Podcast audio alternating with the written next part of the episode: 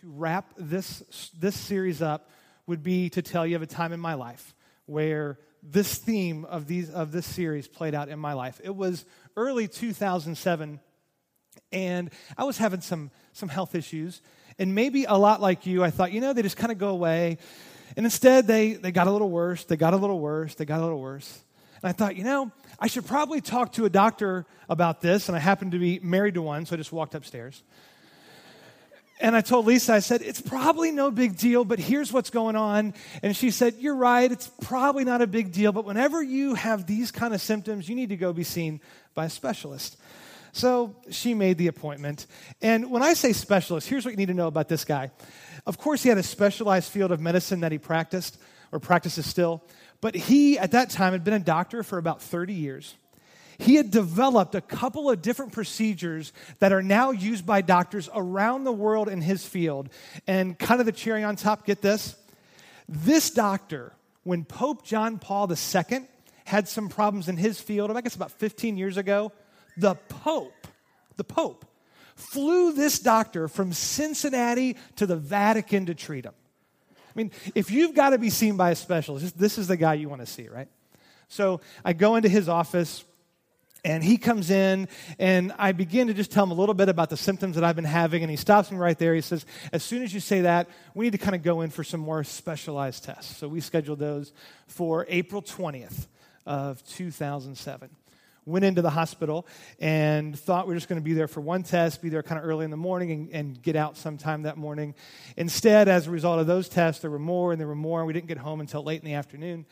And the concern was, on those initial tests, was that I had cancer. Doctor said, um, we won't know for sure until Monday. Come back Monday, we'll do another test, and then we'll know for sure whether or not you have cancer. So we lived that weekend, that meantime, wondering, do I have cancer? Came back on April 23rd of 2007 and came in early in the morning and had that test done. He said, go ahead and go home. As soon as I get the results back from this test, I'll give you a call. So we went home and stared at the phone. And we waited all morning, all afternoon, into the evening. And I know exactly what time the phone rang because, forgive me, I paused deal or no deal on my DVR. Never saw how the episode ended, but the phone rang. And my wife picked up the phone. And I knew immediately that the news was bad. I could tell by the look on her face and the tears that began to roll down her cheeks. The doctor was telling her that your husband does indeed have cancer.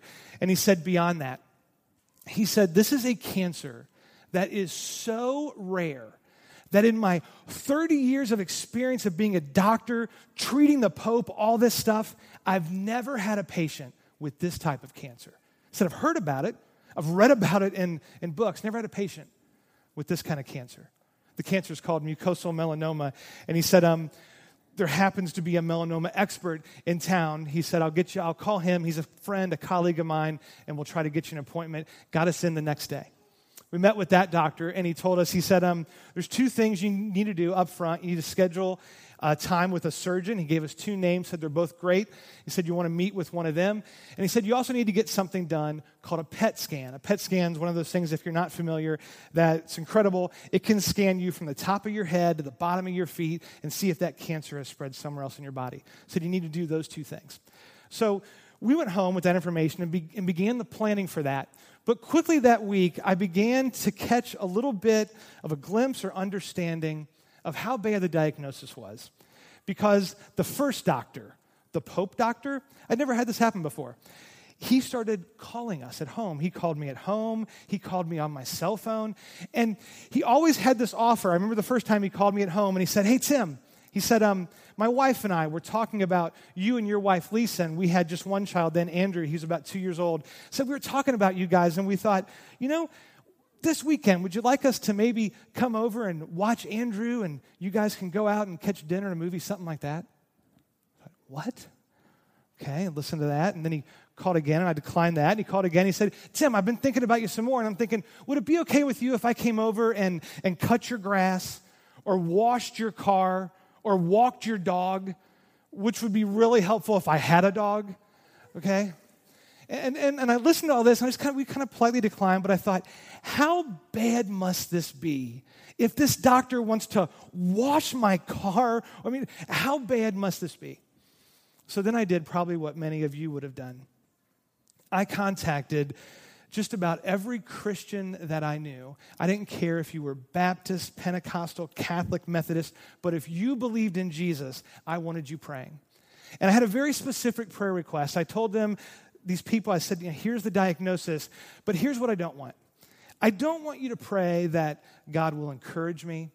I don't want you to pray that God will give me peace as we walk through that. All that stuff's important. But I'm calling you with really just one request.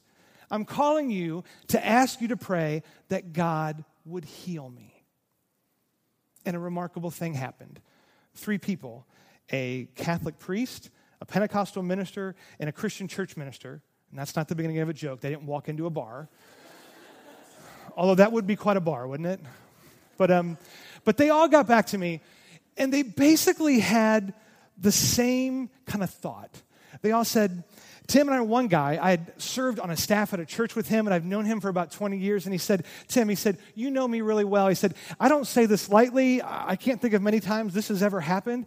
But when I was praying for you, I, I felt like God spoke to me about you. It's like, okay, sh- share whatever you think God said. Said, Yeah, as, as I was praying for you, I feel like God was telling me that He's going to heal you. Now, that certainly beats the alternative, right? But I mean, all three people came back with, with, with something very similar to that, that God was going to heal me. And who I am by nature, I'm just really skeptical. Faith has not and does not come just easy to me. I just have a lot of skepticism. And I thought, okay, is this really God trying to communicate with me? Or maybe, and more likely, are these just some people who know me and know my family and their heart is getting in the way of their head.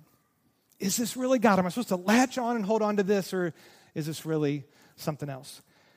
And as I was thinking about what to do about that, I remembered the story, and many of you probably know it, of Gideon in Scripture. Gideon is a guy who is the least likely person that you would expect God to use, but that's usually how God works.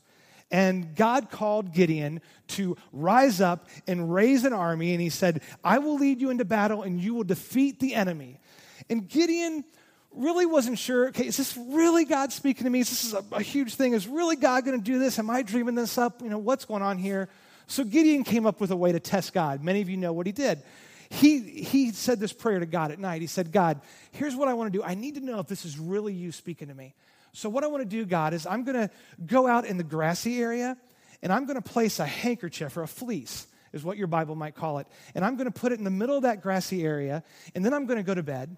And tomorrow morning, I want to walk out there, and we usually have dew. I want the grass to be bone dry, but I want that fleece, that handkerchief to be wet. Gideon goes to bed and he walks out the next day, and sure enough, the grass is as dry as can be. And he goes over and he picks up the fleece, the handkerchief, and the Bible said there was so much water in it that when he wrung it out, he filled up an entire bowl. I like Gideon because Gideon said, Okay, God, that was great. But tonight, you know, can we flip it and kind of do it again. God's very patient. And Gideon said, Tonight, I want to walk out, and tomorrow morning, I want the grass to be absolutely wet, but I want the handkerchief in the middle to not have a drop of water on it. Sure enough, Gideon gets up the next morning, and the grass is wet. Maybe there's puddles, who knows? But the handkerchief doesn't have a drop of water on it. Gideon had tested God, and he now believed what God had said. So I thought, God, I've got to test you in the same way to know if you're really speaking to me, that you're going to heal me, that you're going to do this. The fleece thing's been done, so I came up with my own little test. And I didn't tell anybody what I was about to do, I didn't voice it out loud, um, but I was going to talk to one of those three people who told me that they believed God had told them that He was going to heal me. And I said, God, here's what I'm going to do I'm going to talk to them later today, and I want them to tell me that that you've somehow spoken or communicated to them again. And this is what I want to hear, God. I want them to tell me that you've said these exact words I've already told you what I plan to do. That was my prayer. Didn't voice it out loud, like I said, didn't tell the person with whom I was going to talk to later, but was talking to this person later in the day, and I'm just kind of sitting there waiting to see what happens. Not really sure if it is going to happen. And the person said, Would it be okay if we prayed? And I said, Sure, we can pray. So we prayed, and the prayer was finished, and the person said, um, Tim, there's one more thing. As I was praying for you, I believe God spoke to me again about you. I said, Really? I said, Yeah. And God wants you to know something. God wants you to know I've already told you what I plan to do. It's like, wow, okay. So I thought I just guess I've got to hold on and latch onto this and go with this. So we went forward and we had the surgery done and then we had that PET scan done. And the PET scan came back and it was it wasn't as, as nice as what we wanted. And of course, the PET scan was done before the surgery, so of course it showed the, the primary tumor, but it also showed three little microscopic spots in my liver really small. And I met with my oncologist, and, and, he said, You know, he said, if we gave a PET scan to everybody, he said, a number of people would come back with some benign cyst here or there. It might not be a big deal, but because of your diagnosis, we need to do a biopsy and find out what those things are. I said, okay. So that was, we scheduled the biopsy, and that was just a whole lot of fun. But we went through that, and it was really difficult for the radiologist. He was trying to fish around and try to get exactly where those spots were because they were just so small. And he got finished, and he said, I think I got a few samples of those spots. And we got the results back, and the results were great. It showed there was no cancer at all in the liver. So we march on and we move forward and we had the surgery, all that's done, the biopsy's finished, and then we go and meet with our oncologist again. And he says, Okay, here's where we are in the process now. He said, We've taken care of the original tumor, that's been removed. He said, Now we need to move from kind of that mode to prevention mode. And he said, I have one type of prevention for you. It's a treatment called interferon. It is. Um, it's, it's, it's an interesting drug. It's something he said that you would come in and that you would take five days a week for the first four weeks, and then you take it once a week for the next 48 weeks. You, it would last a year. He said um, it only has about a 40 to 50% response rate, only helps, uh, helps about half the people, but it's basically all we have. He tells me this in his office, and then he hands me this book that's like 50 to 60 pages about what to expect while on this treatment. And then, right as we're getting ready to leave, he stops me and he grabs me by the arm and he looks me in the eye and he says, Tim, this is a no brainer. You have to do this. He had read the book. So we went home and he scheduled that to start about 10 days later. And we went home, and I took that book and I put it as far away from me as I could. I had no desire to read it at all and kind of tucked it away. And then I went up and on the Wednesday before we were supposed to go in on a Monday to get this treatment to start, I went and picked up the book and thought, you know, I should probably start thumbing through this book. And I began to thumb through it. And it said, in the first week, here's what you should expect to experience on this drug. You should expect fevers of 103 to 104, nausea, vomiting, body aches, all those kind of things. It said week two, you should expect to experience all those things in week one, but we're just going to throw a few extras in just kind of for fun. And then it said week three, you should expect to feel suicidal. Now, one thing I haven't told you was the day I was diagnosed, April 23rd of 2007, my wife on that day was seven months pregnant with our second child, a little boy named James. And the day he was due, as the math would kind of unfold, would be two days before I would begin week three of this treatment. Now, if you're a parent, you have kids, you have kids running around your house, if you know what it's like to have like a two and a half year old and a two day old in your house, you don't need any help whatsoever to feel kind of, you know, kind of crazy, right? You don't need any help to make you feel that way. So I read week three, and, and week four was just, you know, kind of worse and all kinds of stuff. And I thought, you know, maybe I'm not reading this right. So my wife was home. I said, Lisa, I said, can you read this for me and tell me, am I just not understanding this properly? So she read it, and I just kind of watched her face the whole time to see how she would respond as she read week one and week two and then week three, and her face was kind of contorting, and she was just, you know, she said, Tim, this, this sounds horrible. I said, yeah, it's kind of the same thing I thought. So that night, as a couple and as a family now, we have this nightly routine that we have usually a Bible story, and then we have a time of prayer. And I told Lisa, I said, you know, I said, ever since the doctor told us that this was a no brainer, we haven't really prayed about whether or not to do it. We've prayed that God would help us while, while I would take it, but we haven't asked, should we do this? And I thought, now sounds like a great time to ask that question. so we prayed, very simple prayer that night. I just said, God, you know what the doctor said to do. You know he said it's a no brainer, but we're just asking you, should we do this? And that was the prayer. Lisa fell asleep. I was still lying there in bed.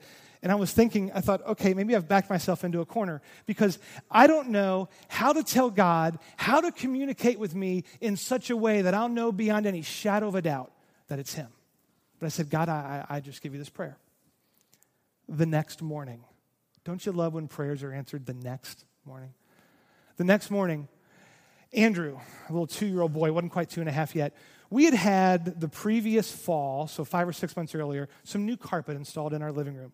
And the carpet was then, it was kind of a plush carpet where if you would walk across the carpet, a footprint would be left. Or if you have a two year old little boy and you install it in late fall and winter, he becomes really enamored with the fact that you can draw on the carpet. And every day, truthfully, every day, Andrew would ask me to draw a snowman in the carpet. And humbly, I'll, tell you, I think I got pretty good at drawing carpet snowman. I, I did it every day. Well, this day, a little after 10 o'clock, Andrew comes in to the living room where this carpet is. Andrew comes in and he looks up at me and he looks down at the carpet, and I know what he's going to say. He's going to tell me to draw a snowman. That's what he's asked every day, but not today. This day, Andrew looked down at the carpet and he looks at me and he says, Daddy, draw a sign, Daddy, draw a sign. Thinking, draw a sign? Okay, I thought, well, he's just started noticing his street sign. So I just kind of go in the carpet and I make a stop sign. I write the word stop in there. I'm like, Andrew, what does that say? And he looks down, looks at me, and he says, That says stop. I'm thinking, That's, that's my boy, right? He's two years old, he can read. Andrew looks down at the carpet and he scoots a little more down to his right. And he says, Daddy, draw another sign, Daddy, draw another sign. I'm like, draw another sign. Uh, okay, I'll just draw another stop sign. So I do that. And I say, Andrew, what does that say? Write the word stop in it. He says, That says stop. And I'm like, I'm calling the news. A little two year old boy can read. Andrew, see it so far, just has written two stop signs. Well, now he scoots pretty far down to his left. And he points at the carpet again. He looks up at me and he says, Daddy, draw another sign, draw another sign. like, draw another sign. I'm, okay, I'm sick of drawing stop signs. He's kind of noticing shapes now. I'm thinking, oh, a triangle, a yield sign. So I make a triangle and I write the word yield inside the yield sign. I said, Andrew, what does that say? He looks down. He says, That says stop. I'm like, okay, all right, maybe we should hold back on, on the genius stuff. I don't know. But I mean, if you can see this in your mind, the carpet, if you're looking down at it, reads left to right, yield, then there's this big gap. Then there's a stop sign and a stop sign. Andrew looks down at that gap in the carpet. And he looks up at me and he says, Daddy, draw God, Daddy, draw God. Draw God? How, how do you draw God? I to this day, I don't know how to do that. And he just looks down, he's really adamant, draw God, Daddy, draw God. So, okay, so I just reach down to the carpet and I write the word God in the carpet. Andrew stands up, runs into the kitchen, probably screaming for fruit chews or something, I'm not sure what. And it hadn't dawned on me yet. But the night before, we had read about this treatment that's a no brainer that we have to do. It's really kind of the only hope. We have to do this. And then we had read through that book and we'd offered that simple prayer God, should we do this? Should we not do this? And didn't know how God could answer that prayer. And the next day, through a two year old little boy, God answered that prayer by writing in my carpet as I look down at it now Yield, God, stop, stop. Or the way I took it, trust me. Give in to me. Fall into me. Yield to me. Trust me. Stop. Stop.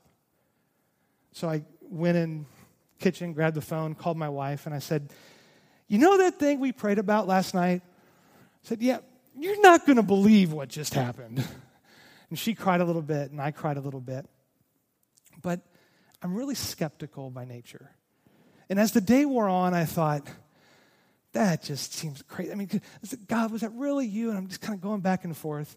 And that night, it's bedtime, it's prayer time again with Andrew, and he was two, not quite two and a half. And prayer time was really simple. Then it was just, Andrew, say, Thank you, God, for grandma or for grandpa or some new toy. And this night it was prayer time.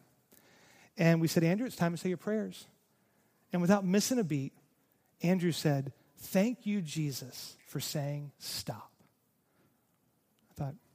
That's it. So got on the phone the next day and called the doctor and was in his office a couple days later.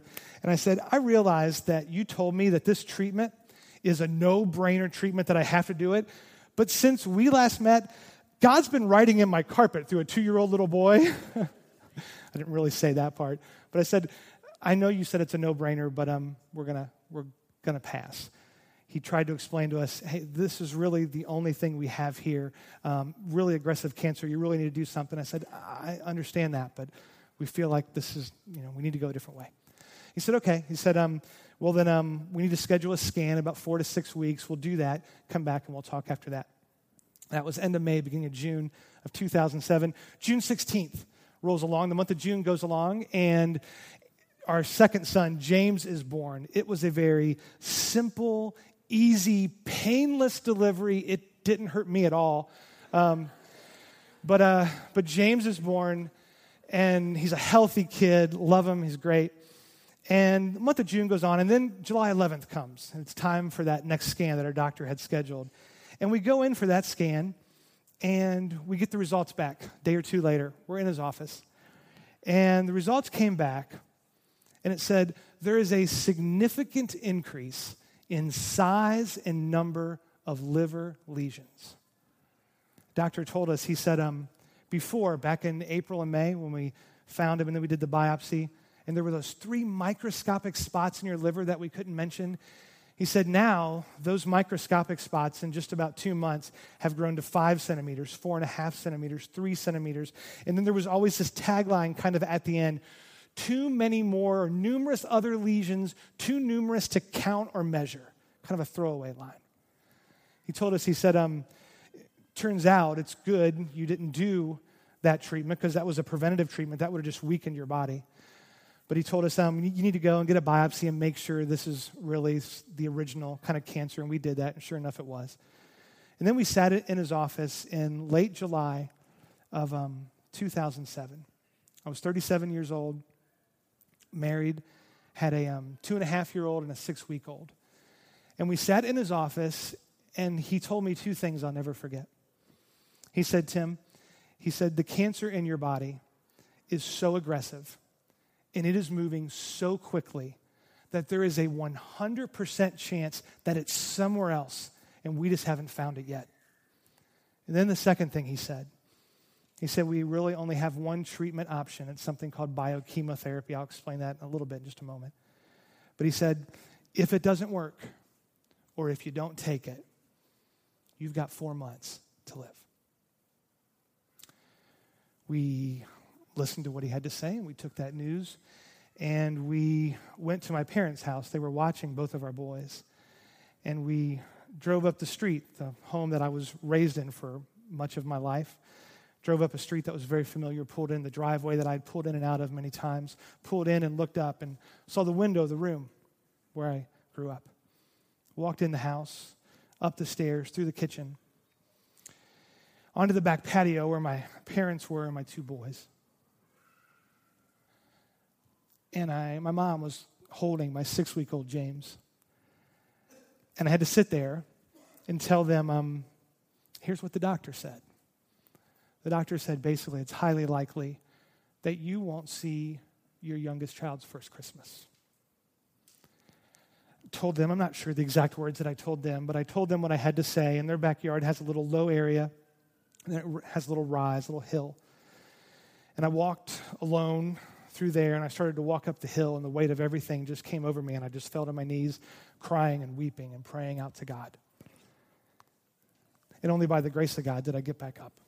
And I got back up and we went home and we talked about all that we had heard. We talked about this treatment and we prayed. And this time, hard to explain, not enough time, but we really believed that God wanted us to do this treatment. So we agreed to do it. I called the doctor and I said, When do you think we should start this? He said, Yesterday. it's just that bad. So we went in the hospital on Monday August 13th of 2007. When I walked into the hospital, I was six feet four and I weighed 190 pounds, had lost some weight while I was sick. Three days later, as we began this treatment, I went from, I was still 6'4, but instead of 190 pounds in three days, I went to 206, gained 16 pounds in three days. Eight days later, I would go from 206 pounds to 179 pounds, lost 27 pounds in eight days. Talked with the doctor, and he said, um, This treatment, here's how this works. He said, You'll be in for a week, you'll go home for two weeks, you'll be in for a week, go home for two weeks. We'll do this again and again. We'll eventually take a scan. And he said, We'll just keep doing this as long as it helps you or until the alternative. He said, It does come with a lot of side effects. He said, um, But you're young, you're 37 years old, you're relatively healthy, you'll probably do as well as anybody could on this treatment. Instead, when the tr- first treatment finished, he said, Tim, I've done this treatment all over from people all over the country countless times. I've never had a person suffer worse side effects than you have. A couple of the side effects I'll tell you about, many I won't. But one, I got a rash from my neck all the way down to my ankles. My tongue, a few days into the treatment, looked like somebody ripped it out, just beat the crud out of it, and shoved it back in. I asked my doctor, I said, Hey, I said, what's, what's the deal here with the rash and the, and the tongue thing? He said, I don't know. I thought, lie to me, you know? I thought, make something up, make me feel better. We went on, left the hospital, was very weak. Um, he said, Come to my office next week and we'll talk about doing the second cycle went into his office. He said, Your body's too weak. There's no way you can withstand a second cycle. Let's wait another week. Wait another week, came back in. He said, Your body's still not strong enough. He said, How about we do this? How about we do another scan? We'll do another scan. You'll see that things are getting a little bit better, that even though this has been really hard and difficult on you, that, that it's getting a little better, and you'll be encouraged when you're strong enough to go for round two. I said, Sure, we'll do that. So we went into the hospital, or went in, yeah, the hospital on September 11th to get that scan done, and got the results back soon thereafter. And the results this time were much like the results on July 11th. The results on September 11th, this was about two months into four months to live, said there is again a significant increase in size and number of liver lesions. In other words, there are more tumors and they are bigger met with the doctor and he said, Okay, obviously that treatment has not worked. He said, um, Got one other option for you. He's, the biochemotherapy that I took is, are five different drugs all you know, one time. He said, We can give you one of those drugs and we can give it to you in a super high dose. And he said, um, But I got to tell you up front, he said, It can cause four things in you that you don't have that would kill you. And then he said, Perhaps more pertinent to you, he said, It can also cause heart damage. That's its more common side effect. And I was already dealing with heart issues, wearing a heart monitor, all kinds of stuff from the first treatment. Um, so we listened to what he had to say. My wife asked a really important question. She said, What's the response rate of this treatment? He lowered his head. He said, It, um, it helps, doesn't cure, but it helps about 6 to 10% of the people. So we went home and we thought back to everything that we had gone through. And we thought back to being diagnosed in April, and that really every scan, the treatment, everything since then has just gotten worse and worse and worse and worse. I was told I had four months to live. Now we're two months into that, and the tumors are more and they're bigger. But over here, all by itself, is what I believed was true that God had said, I'm going to heal you. But there was no evidence that God was moving. There was no evidence that healing was coming. In fact, all the evidence pointed to the contrary. My wife and I talked about this, this other treatment option, and we decided what we were going to do. I called the doctor up and I said, um, I said, You are an incredible doctor. You could not have treated us better. You've walked with us through this. You, have been there every step of the way. You've, you've looked for experimental treatments here and there and all these kind of things. And we appreciate everything you've done for us. But we're not going to do that treatment option that you suggested. And he said, Okay, believing, you know, maybe we had sought a second opinion. He said, What are you going to do? And I said, Well, we've decided that our treatment option is going to be prayer. It was about that quiet on the phone. And he paused and he stuttered and stammered a little bit and he said, um, Well, okay. He said, um, how about this? Would you come back in a month? This is like early October, late September. Would you come back in a month and, just kind of, if you get sick before then or sicker, would you call me? But just come back in a month and we'll just kind of check in then. I said, yeah, I'll come back in a month. Um, that was the end of September. October, so far in September, I was really weak, couldn't play with my kids or anything. October kind of rolls along, and I gained a couple of pounds back that I'd lost. I was playing with my kids a little bit, even cut the grass twice. It was a much better month than anybody anticipated. And I walked into his office in early November, and he walked into the room where I was sitting, and he looked at me and gave me this really strange look, and he said, Tim, you don't look right. And I thought a couple things that I didn't say.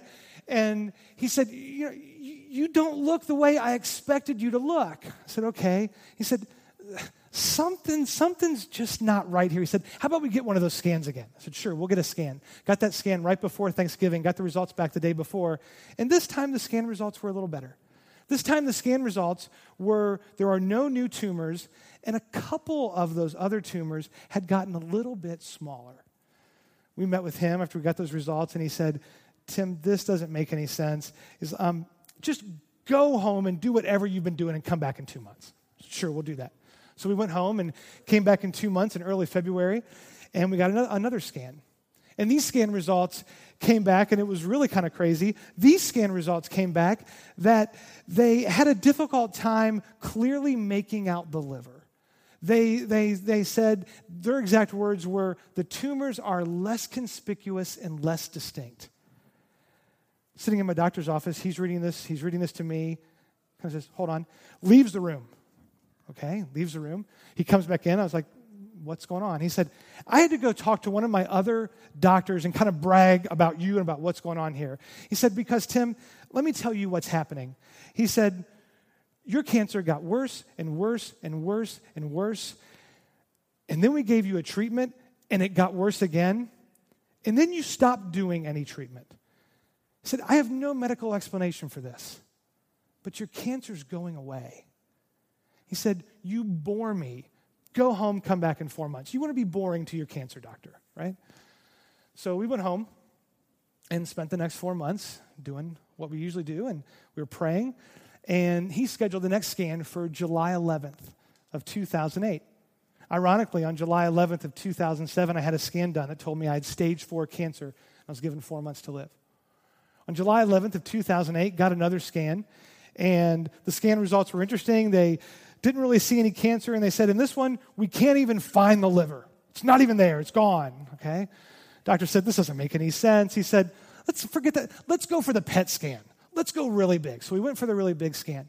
So we got the PET scan results, and we got those results back. And whenever we'd get scan results back before, when it got to the liver, there would be this paragraph. And this paragraph would list every tumor they could measure. And it would say the size, location, all this kind of stuff. It'd be this really long thing, and that throwaway line, numerous other tumors, too numerous to count or measure. But this scan result only had one sentence when it came to the liver. It very simply said, There is a complete resolution of liver lesions. In other words, the cancer in my liver was gone. And I've told this story many times. It's an incredible and fantastic story, isn't it? And you know, if I was writing the story, that's how it would end. If I was writing the story, we would be told that the cancer would, is gone, the screen would just kind of fade to black, and maybe there'd be a few words on what's happened to this person and this family since then. I mean, maybe it would say on the screen, we've been interviewed a couple different times on television by, by different groups. Channel 19 came and interviewed us, and they also interviewed our oncologist. And he said something which was really interesting. He said, This is the closest thing to a miracle that he has ever seen. Big words for him. I've had the chance, maybe it would say, I've had the chance to share this story all over. I've shared this story in churches and in schools, conferences, retreats, even told it once in a theater that had a bar. That was a lot of fun. I mean, anytime I have a chance to tell this amazing story of a God who still answers prayer, who still heals, who still is active and present in our life, it's just a fantastic story. Yet, if you've been here during this series, you know that God rarely writes a story how we would write it. You were here a few weeks ago, we talked about John the Baptist. You were here, do you remember that? Remember John the Baptist? He's an interesting character. God calls him to prepare a way for the Messiah, and he does it. And he's faithful. He even baptizes Jesus, and then he tells all of his followers, Stop following me, go follow that guy. That's the guy. He's faithful. And he's arrested, and he's beheaded. That's puzzling, isn't it? I mean, that's not the way you'd write the story, is it? Remember last time that we were together as a group? We talked about Lazarus. And the Lazarus story begins, and we're told very clearly, John wants us to know this, that Jesus loved Lazarus and his sisters, that he loves them. In fact, Jesus loves Lazarus and his sisters so much that when Lazarus gets sick, Jesus doesn't show up, and he lets Lazarus die. That's puzzling, isn't it? I mean, sure, you could say, well, but yeah, but he came in and he, and he brought him back to life. Yeah, he did that, but don't forget, his sisters didn't know that was going to happen. His sisters stood by his bedside, watched him get sicker and sicker and sicker. They watched him die. They put him in a tomb before Jesus ever showed up to do anything about it. And, and, and if I'm writing that story, that's not the way I'd write the story. Yet Jesus writes a lot of stories that way. And I would find out that mine would be no different. Because in late 2009, the cancer came back. It's not at all what we anticipated. That was puzzling. Sure, don't misunderstand. It doesn't change anything about the fact that God promised to heal me. The cancer came back, they were able to remove the cancer, and I'm totally healthy and fine now, no problems whatsoever, didn't spread to my liver. But that's not the way I saw the story going. That's not the way I thought God would move or act. In fact, in the months after being told in July of 08 that the cancer was gone, I went through a pretty good period of time where I wrestled and struggled with a whole lot of fear and anxiety. But let me tell you what happened almost immediately after being told that the cancer had returned, I really had this sense. I had the sense that the voice of God was whispering to me, Tim, do you still believe me? Even now, in this moment, do you still trust me? Remember last time, one last thing about the Lazarus story. Do you remember in the Lazarus story when Jesus finally shows up? Remember what happens? He finally shows up. He's on the road, and Martha comes running. Martha's sad. She's mad. She's full of all kinds of emotion. And she runs to Jesus. She meets him on the road, and she says, If you'd only been here, if you would have only came when we called you, Jesus, this is your fault. If you'd only been here, Lazarus, my brother, wouldn't have died. Where were you? It's your fault. Remember what Jesus said to her. In that moment, he didn't race to the tomb and raise Lazarus back, didn't do that yet. Instead, he paused and he looked at her. And I think very lovingly, he said, Martha, in this moment, when you're confused and puzzled and angry, do you still believe in me? In, in, in this moment, Martha, before the answer comes, do you trust me? And listen, I believe this with all my heart. That is the question.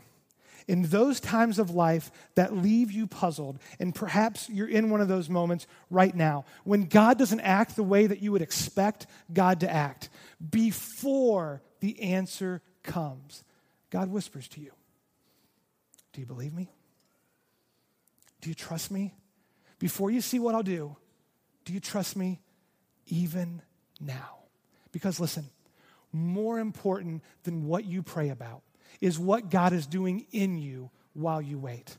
More important in, than the answer to your prayer request is what God, how He's molding you and shaping you and drawing you to Himself.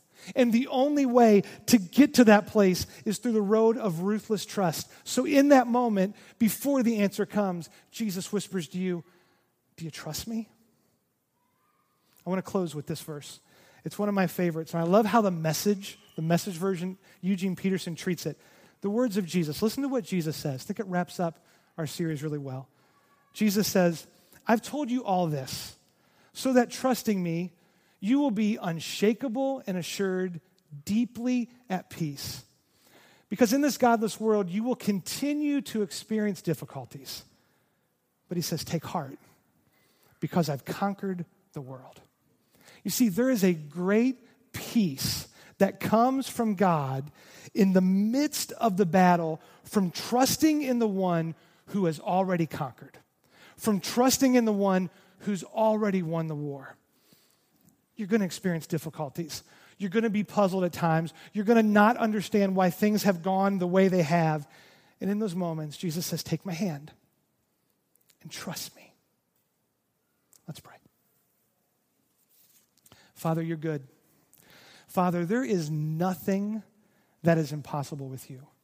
There is, is no difficulty we face too big. There's no marriage that's beyond repair. There's, there's no long lost child who you can't bring back to you. There's no cancer that's too big for you to heal. God, again and again, you've showed this. You've shown this in your word. And Lord, you've shown this in our lives. And all of the glory and all of the praise and all the honor belongs to you. But God, even bigger than that is what you ask us you ask us every step of the way hold on to me, trust me, believe me. God, I think about the words of Peter. I may not understand every, like everything that's going on, but Lord, where else am I going to go? So, God, I just place my hand in yours and I trust you. I thank you for what you've done. I pray you'd help us to just totally fall into you and trust you with every ounce of our being.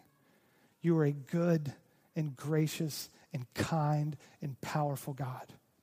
We love you and we worship you. It's in your Son's name we pray. Amen.